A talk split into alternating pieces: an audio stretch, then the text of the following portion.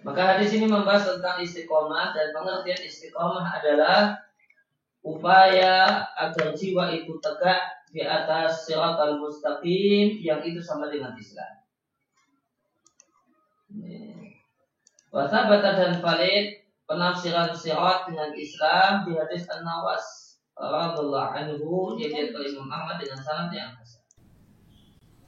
Maka mustaqim adalah orang yang al-muqim yang menegakkan dan menjalankan aturan-aturan Islam yang memegangi aturan-aturan Islam lahir dan batin. Kemudian kandungan hadis dari Al-Afnan An-Nadiyah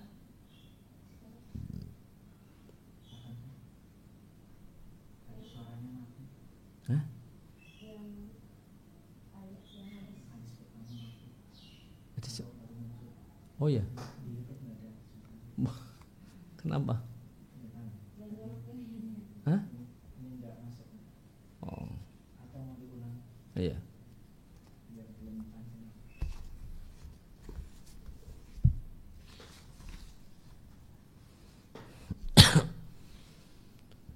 Alhamdulillah wa kafa wa salatu wa salamu ala rasulil mustafa wa ala alihi wa sahbihi Aman tabi'ahum bi ihsanin ila yaumidin amma ba'id. Kaum muslimin dan muslimah rahimani wa rahimakumullah.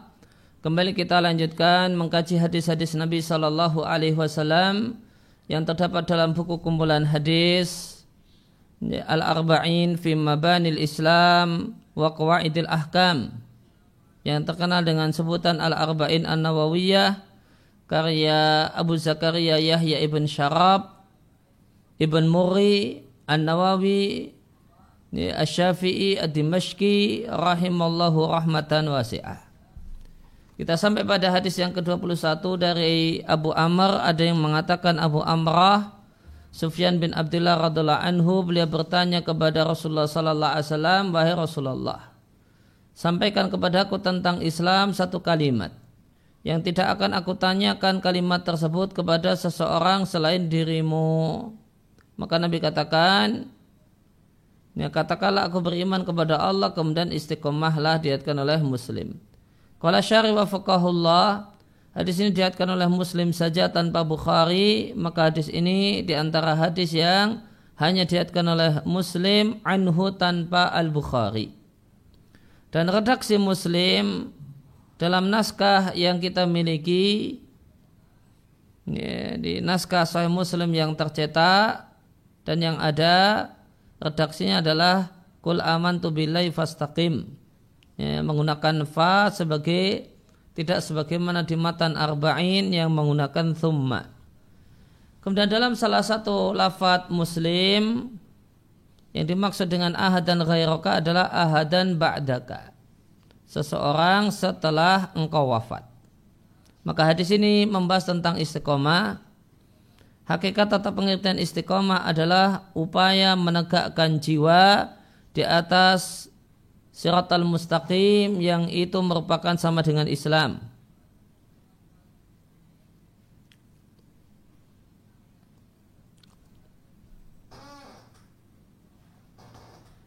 Kemudian Thabata telah valid menafsirkan sirat dengan Islam dalam hadis An-Nawas radhiallahu anhu yang diat ke Ahmad dengan sanad yang hasan.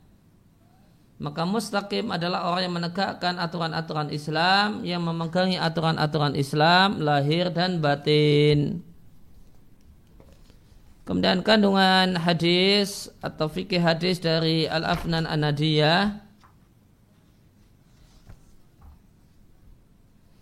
Yang pertama, anjuran untuk bertanya tentang satu perkara yang menyatukan dan memuat semua poin-poin kebaikan.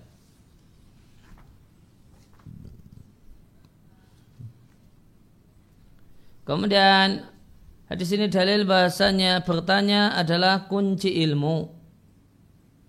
Ini, sebagaimana ini, jawaban Ibnu Abbas ketika ditanya apa sebab apa kiat Anda menjadi ulama maka Ibn Abbas mengatakan bilisanin Saul karena lisan yang rajin bertanya. Yang ketiga sepatutnya orang yang tidak mengetahui sesuatu untuk menanyakannya kepada orang yang berilmu. Yang keempat, sepatutnya seorang penuntut ilmu antusias an, uh, ala soalil jami' untuk bertanya dengan pertanyaan yang mencakup segala kebaikan.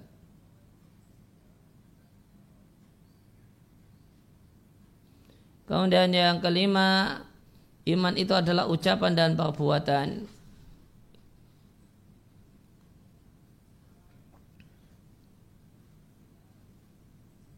Ya, karena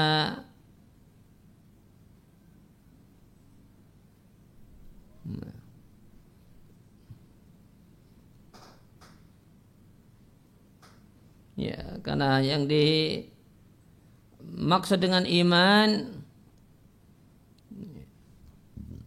ya tentu ya, istiqomah adalah bagian dari iman. Maka iman adalah ucapan dan perbuatan. Kemudian istiqomah adalah derajat yang tinggi menunjukkan kesempurnaan iman dan tingginya cita-cita. Yang ketujuh, antusias para sahabat untuk mengenali kebaikan dan hal-hal yang manfaat bagi mereka adalah masalah agama ataupun masalah dunia.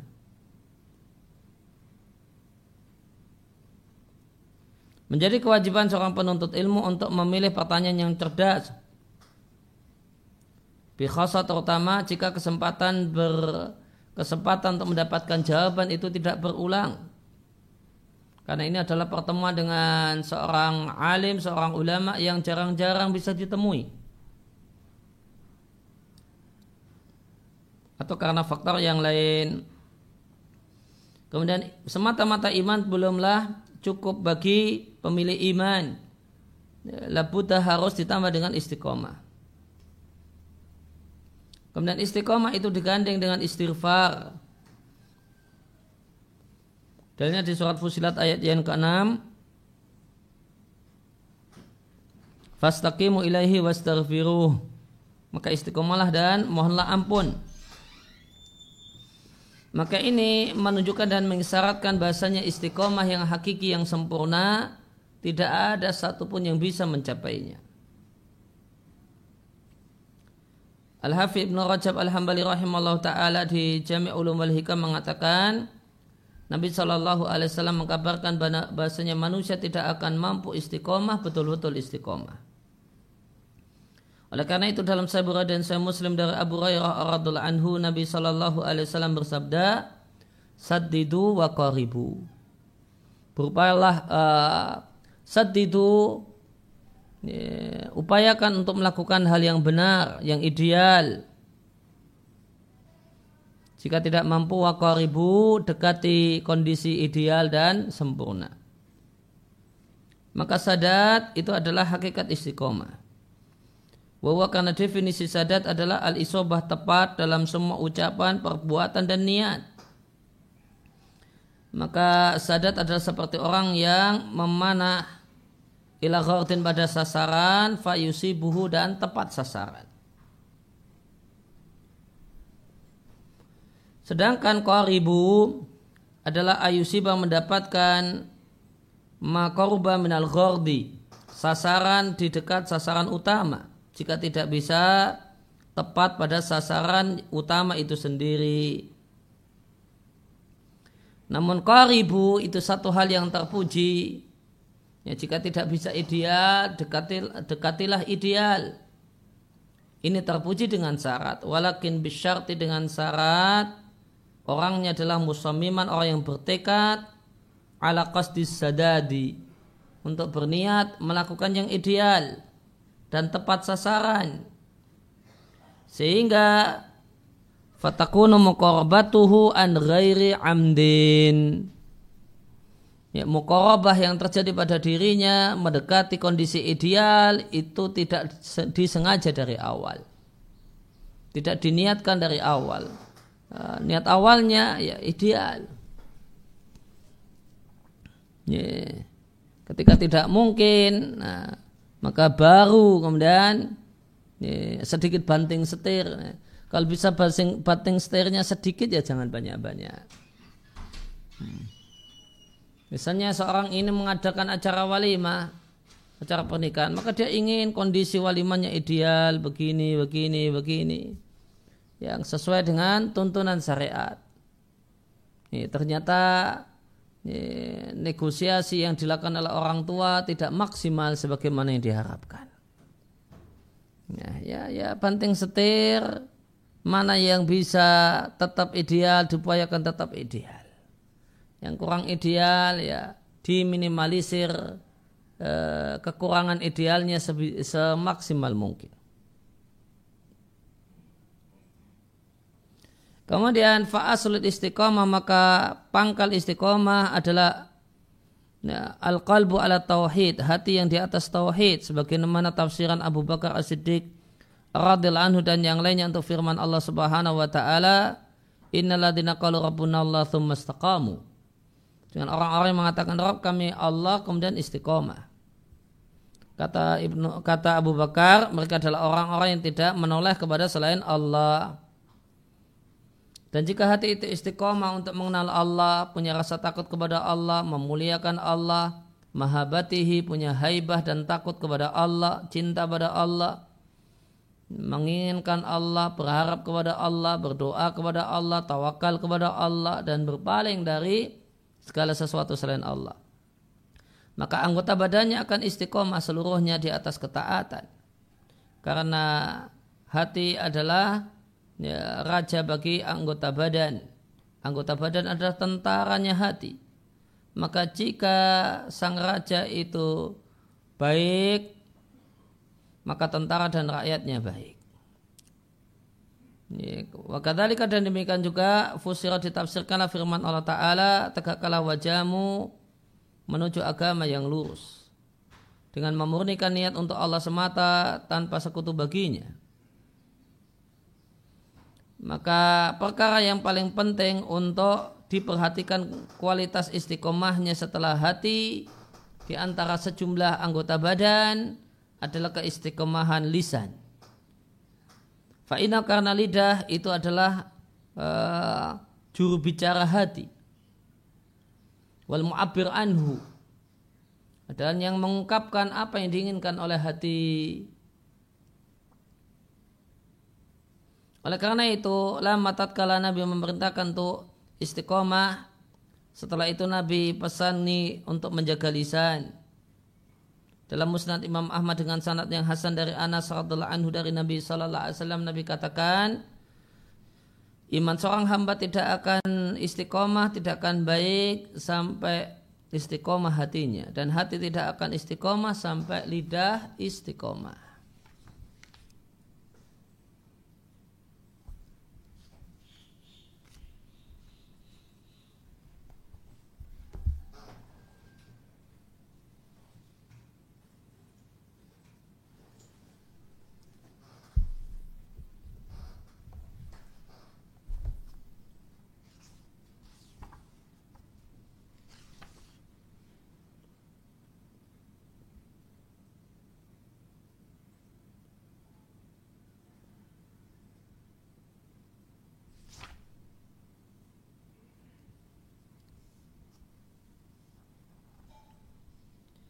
Ya, di antara kandungan yang lain dari Sarah Arba'in karya Sesaat Tatri Kul amantu Kul katakanlah aku beriman.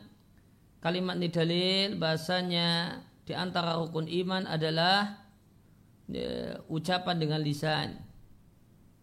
Sehingga tidak benar kalau iman itu hanya keyakinan hati. Namun iman itu terdiri dari ucapan lisan, keyakinan hati, ya, dan amal dengan anggota badan.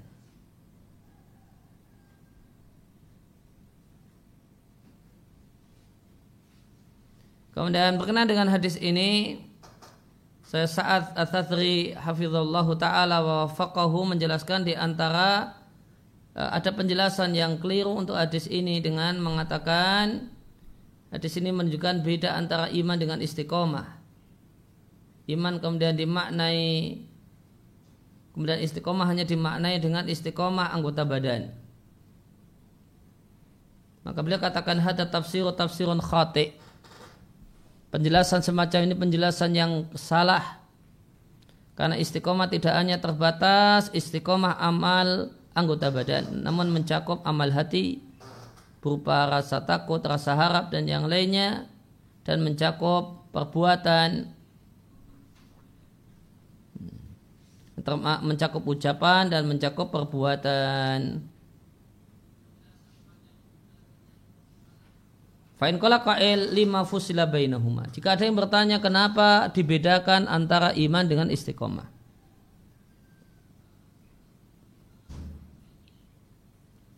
Maka penjelasan yang pertama yang dimaksudkan oleh hadis adalah salah satu ben, salah satu kategori iman yaitu iman ucapan.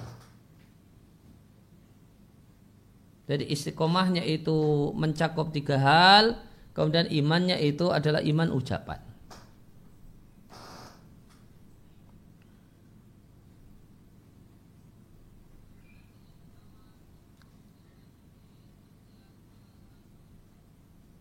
Kemudian yang kedua, yang dimaksud dengan iman itu mencakup tiga hal. Hati, lisan, dan anggota badan. Kemudian yang dimaksud dengan istiqomah adalah terus menerus di atas iman. Ya, berarti imannya itu dimaknai dengan tiga ya, rukun pembentuk iman terletak di hati, di ucapan lisan dan di perbuatan badan. Kemudian istiqomah maknanya adalah terus menerus di atas iman dengan tiga cakupannya.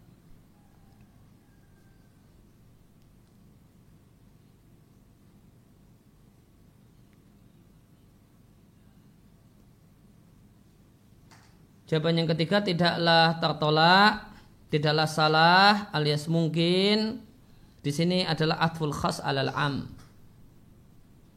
Mengatafkan yang menghubungkan yang sempit kepada sesuatu yang lebih luas. Istiqomah itu luas mencakup tiga tiga hal istiqomah hati, istiqomah lisan, istiqomah perbuatan. Ini sedangkan imannya ya, tadi sebagaimana disebutkan adalah yang dimaksudkan adalah iman ucapan.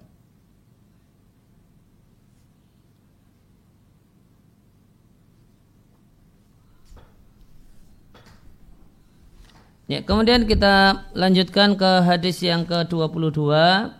Dari Jabir bin Abdullah Al-Ansari radhiallahu anhu ada seorang bertanya pada Rasulullah sallallahu alaihi wasallam.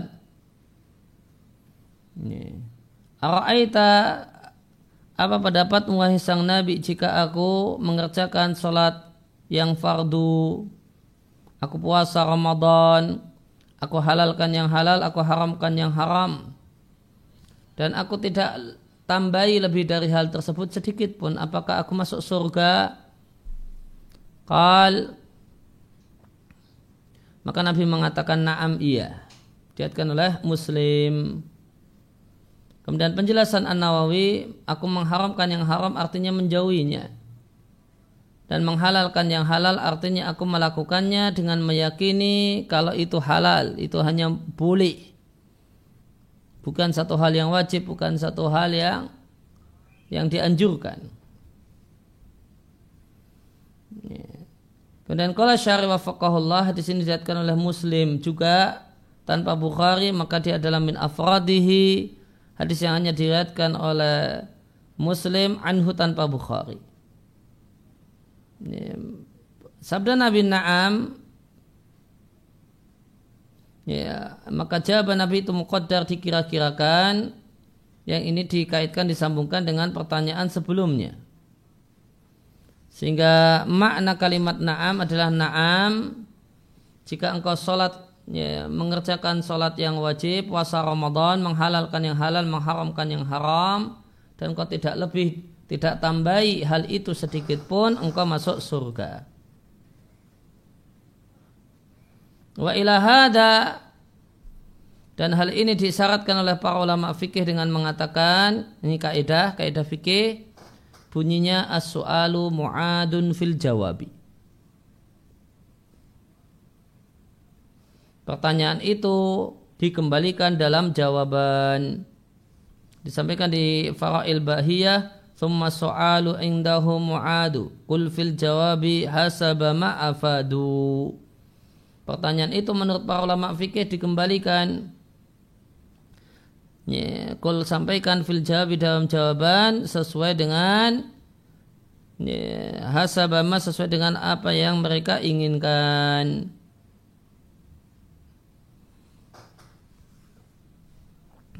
Maka jika seorang ya, maka ini menunjukkan seorang wajib hati-hati mengatakan iya.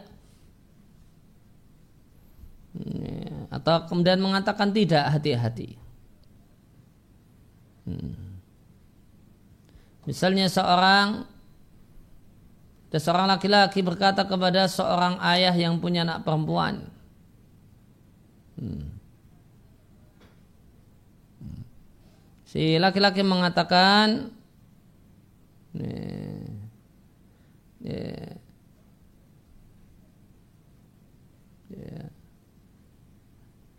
ya, apa? Dia mengatakan apakah engkau mau menikahkan ya, menikahkan aku dengan anak perempuanmu kemudian si bapak cuma mengatakan iya maka iya itu maknanya iya aku mau menikahkan dirimu dengan anak perempuanku. Atau malah mengatakan ya, Bukankah aku adalah menantumu? Maka kemudian si bapak mengatakan iya. Artinya iya engkau menantuku. Maka ini bisa maknanya terjadinya akad nikah. Dengan demikian juga seorang suami wajib hati-hati dengan kata-kata iya. Ketika istrinya mengatakan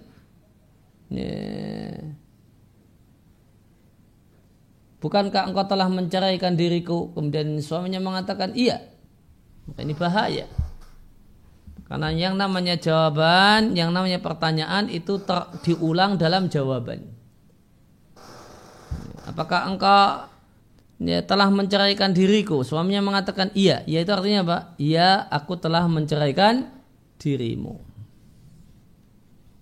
Sebagaimana ini, apakah aku masuk surga jika aku melakukan demikian demikian demikian? Nabi katakan cuma Nabi katakan iya. Iya, engkau masuk surga jika engkau melakukan demikian demikian demikian.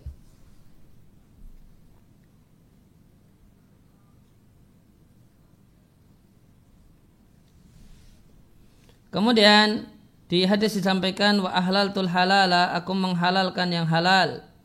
Itu maknanya kata sesolah al aku meyakini halalnya hal yang halal. Sedangkan tambahan al-fi'lu aku melakukan yang disebutkan oleh musannif fihi nadarun kurang tepat. Hmm. Kalau An-Nawawi ahlaltul halala itu diartikan dengan aku melakukan hal tersebut dengan meyakini halalnya. Ini dikritik oleh Sasolah Al-Usaimi. Kata Solah Al-Usaimi untuk masalah halal cukup meyakini, tidak harus melakukan. Kenapa kurang tepat? Alasan beliau karena mustahil al-ihatah meliputi semua perkara-perkara yang halal fi'lan dalam keadaan melakukannya. Artinya ya ta'adzar mustahil alal abdi atas seorang hamba adatan menurut hukum adat dia bisa meliputi semua hal yang halal dengan melakukannya. Semacam mengkonsumsi semua makanan atau semua minuman dan yang lainnya. Dengan keadaan meyakini halalnya. Maka untuk menghalalkan yang halal itu cukup meyakini halalnya. Ya, tidak harus melakukannya. Contohnya makanan yang halal. Hmm, ada makanan yang mahal dan halal. Ya, maka untuk disebut menghalalkan yang halal tidak harus mengkonsumsinya. Cukup meyakini itu halal. Karena tidak punya duit, ya, nggak pernah beli. Sehingga kalau untuk hal yang halal al wajib alal abdi kewajiban hamba adalah meyakini halalnya tidak perlu wala taati hajamian tidak perlu melakukan semuanya.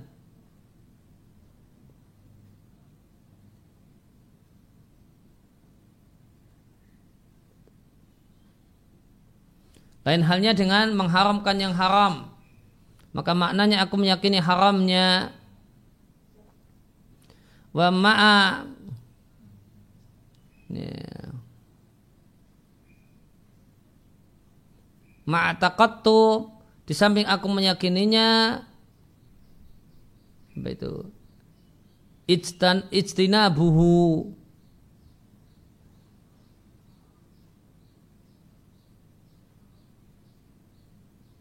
Ini kalimatnya agak sulit, agak ruwet.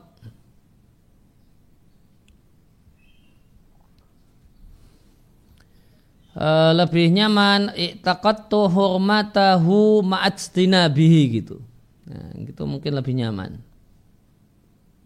Buktinya baris berikutnya. Maka labuda harus ada dua hal dua-duanya. Pertama meyakini haramnya, yang kedua menjauhi yang haram tersebut.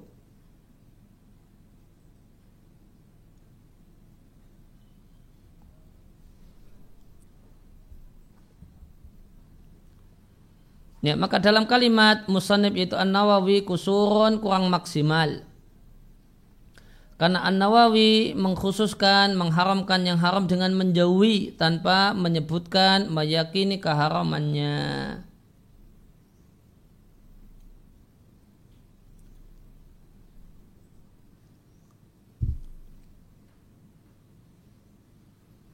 Ya, uh, di An-Nawawi mengatakan tadi di matan arba'in haram tul haram ai ijtanab ijtanab ijtanab tuhu. Nah ini dikritik juga oleh Syaikh al karena ini cuma menjauhi.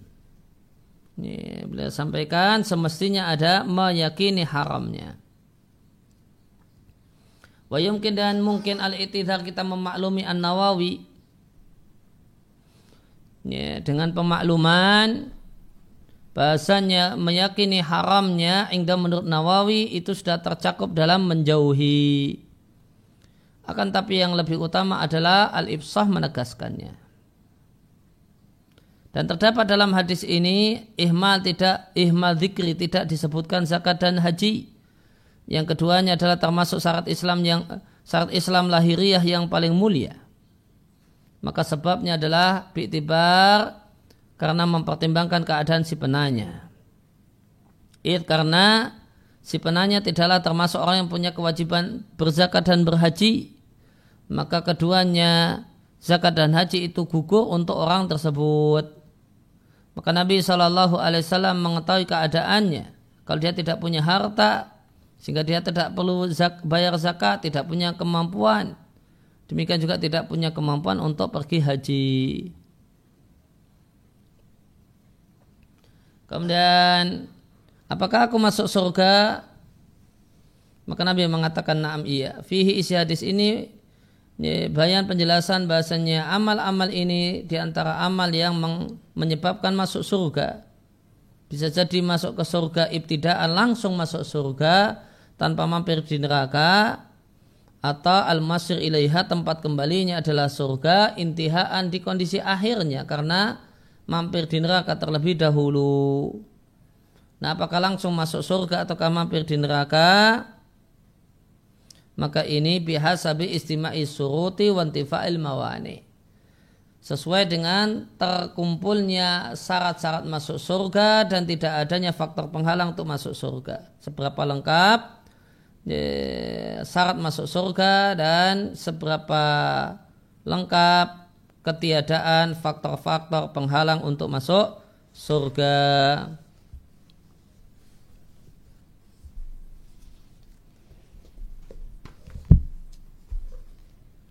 Kemudian kandungan hadis dari Al-Afnan An-Nadiyah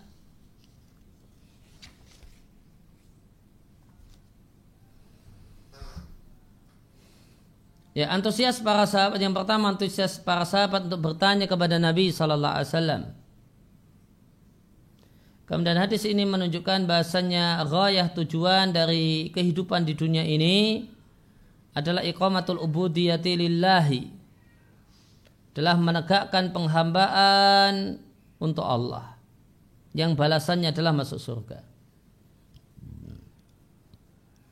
Kemudian menegakkan sholat, puasa Ramadan, menghalalkan yang halal, mengharamkan yang haram adalah di antara sebab masuk surga. Kemudian bertingkat-tingkatnya manusia dalam level iman. Ada yang antusias untuk mendapatkan makom yang kedudukan yang tinggi. Dan di antara mereka ada yang hanya bertanya tentang hal yang menyelamatkannya maka ini menegaskan keyakinan alusunah wal jamaah tentang iman bahasanya iman itu yatafadal bertingkat-tingkat bertambah dan berkurang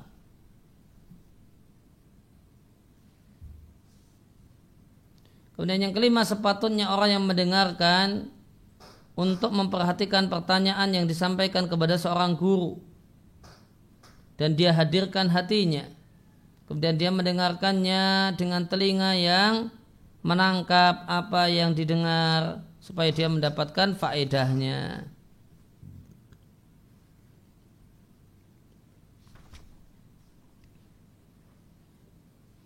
Kemudian yang keenam, seorang yang mengajarkan kebaikan kepada banyak orang dalam memperhatikan kondisi orang. Ya, dan tidak mengharuskan manusia dalam satu keadaan saja dan tidak boleh mengesampingkan perbedaan individu antara satu dengan yang lain. Oleh karena itu Rasulullah Shallallahu Alaihi Wasallam tidak melarang si penanya dan tidak mengharuskannya untuk melakukan amal-amal yang sunnah. Bahkan Nabi rela dia, dia orang tersebut hanya melakukan yang wajib. Karena itulah yang cocok baginya. Kemudian yang ketujuh orang yang berilmu yang betul-betul faham ilmu atau al-faqih adalah orang yang tidak membuat orang lain putus asa dengan kasih sayang Allah. Meskipun hanya melakukan yang wajib, Nabi katakan iya itu sudah bisa jadi jalan masuk surga. Penetapan hukum, penetapan halal dan haram adalah bagian dari pengaturan Allah. Allah yang punya hukum dan hukum dan Allah adalah sebaik-baik hakim. Dan isi hadis ini adalah menjelaskan keutamaan melakukan amal yang wajib. Dan bahasanya amal yang wajib adalah perkara yang paling disukai ahabu mata bi al-abdu amal mendekatkan diri kepada Allah yang paling Allah cintai Siapa yang mencukupkan diri dengan yang wajib, wadawama dan dia rutin melakukan hal yang wajib, dia akan masuk surga dengan karunia Allah dan kasih sayangnya.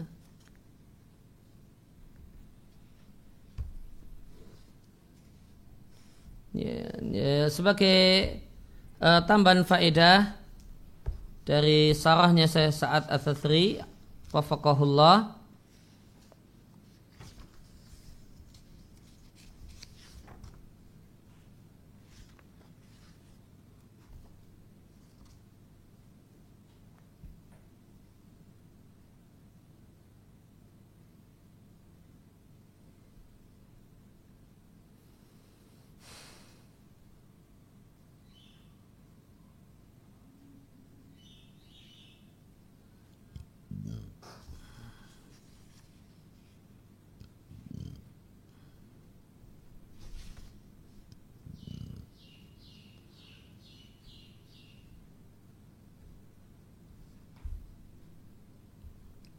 Ya, di antara kandungan hadis ini bahasanya di antara mm, sebab untuk masuk surga adalah melakukan hal-hal ini. Amal-amal yang disebutkan dalam hadis ini. Kemudian isi yang lain dari hadis ini ya, ingin masuk surga itu adalah keinginan yang benar dan boleh bagi seorang untuk melakukan ketaatan dan ibadah dalam rangka supaya Allah memasukkannya ke surga. Tidak boleh kita komentari ingin masuk surga itu niatnya orang awam. Adapun orang yang khasah maka niatnya dalam ibadah adalah mencari cinta Allah Subhanahu wa taala. Maka ini satu hal yang tidak benar.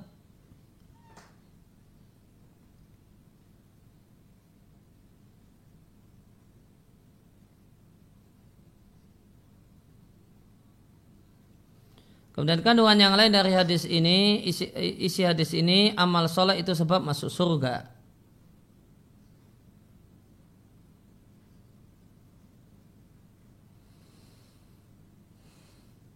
Namun sebab masuk surga ini bukanlah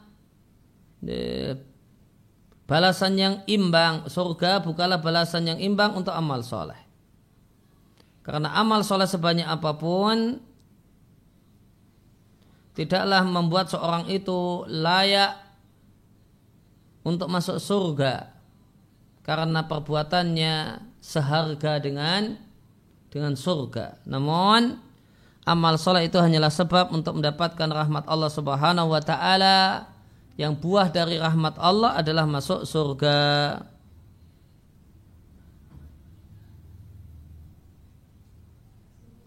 Kemudian hadis ini sanggahan untuk orang yang mengatakan Allah itu memasukkan ke dalam surga suka-suka siapa yang Allah inginkan. Tidak ada hubungan antara amal dengan masuk surga. Maka hadis ini membantah keyakinan ini. Nih, hadis ini membantah keyakinan dan anggapan semacam ini. Kemudian hadis yang uh, Selanjutnya hadis yang ke-23 dari Ibu Malik Al Haris ibn Asim Al Ash'ari radhiallahu anhu Rasulullah sallallahu alaihi wasallam bersabda bersuci itu separuh iman. Ucapan alhamdulillah itu memenuhi timbangan amal. Ucapan subhanallah dan alhamdulillah keduanya memenuhi atau masing-masing dari keduanya memenuhi ruang antara langit dan bumi. Salat itu cahaya, sedekah itu adalah bukti iman. Sabar itu cahaya yang panas. Quran itu, Al-Quran itu bisa menjadi pembelamu dan bisa jadi penuntutmu. Setiap manusia di waktu pagi itu terbelah menjadi dua kelompok.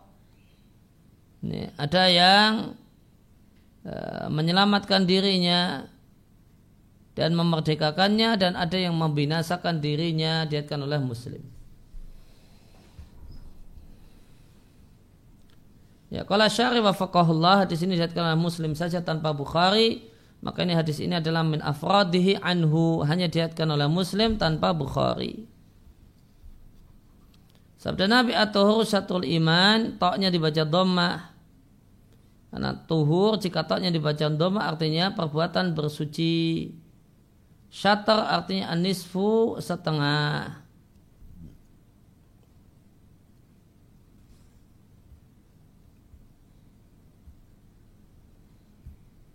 Ya, namun syatru itu setengah tidak harus setengah matematis. Dan syatru itu artinya sesuatu ini dibagi dua dan dia adalah salah satunya. Bisa jadi belahan duanya itu ini eh, 25% itu 75%. Itu masing-masing bagiannya disebut syatru. Tohara yang dimaksudkan dalam hadis adalah tohara fisik yang dikenal oleh para ulama fikih wudhu dan mandi. Karena inilah toharah yang al-ma'hud ay al-ma'ruf yang dikenal dalam bahasa syariat indal itlaq ketika tidak ada keterangan lebih lanjut. Kemudian bersuci itu posisinya dalam iman seperti uh, setengah binatang dengan mempertimbangkan uh, ila muqabalati dengan membandingkan dengan syariat-syariat agama yang lain. Sehingga makna hadis aktivitas bersuci itu setengah syariat agama.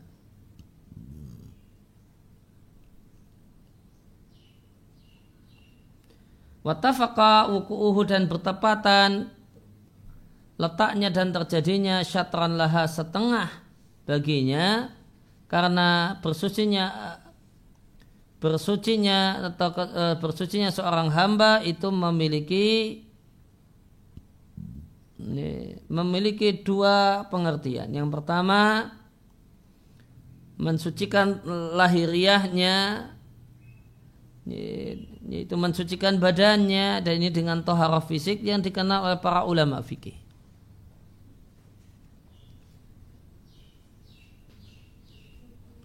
Kemudian yang kedua adalah kesucian batin.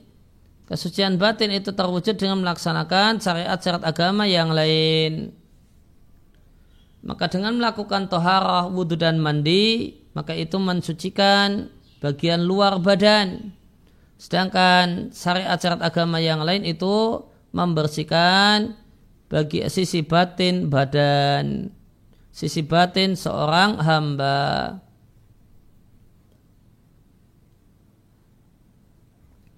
Kemudian japa dan subhanallah atau dan alhamdulillah keduanya memenuhi atau masing-masing dari keduanya memenuhi. Demikian uh, wahakada dan demikian al hadis soal syaki hadisnya itu dalam bentuk ragu-ragu dalam riwayat Muslim.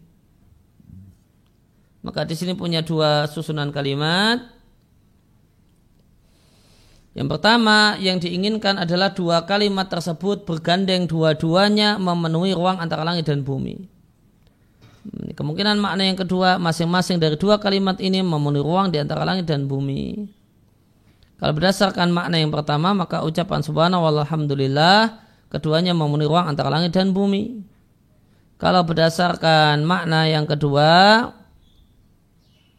ya, kemungkinan yang kedua ucapan subhanallah itu memenuhi ruang antara langit dan bumi demikian juga ucapan alhamdulillah memenuhi ruang antara langit dan bumi.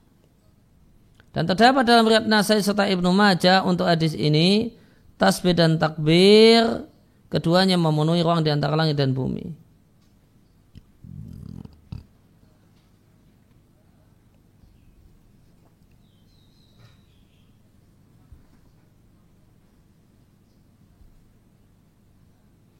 Wahada lafdu dan redaksi ini redaksi Nasai dan Ibnu Majah dan redaksi ini ingdau menyediakan oleh Nasai dan Ibnu Majah lebih kuat dari dua sisi. Yang pertama dari sisi riwayat.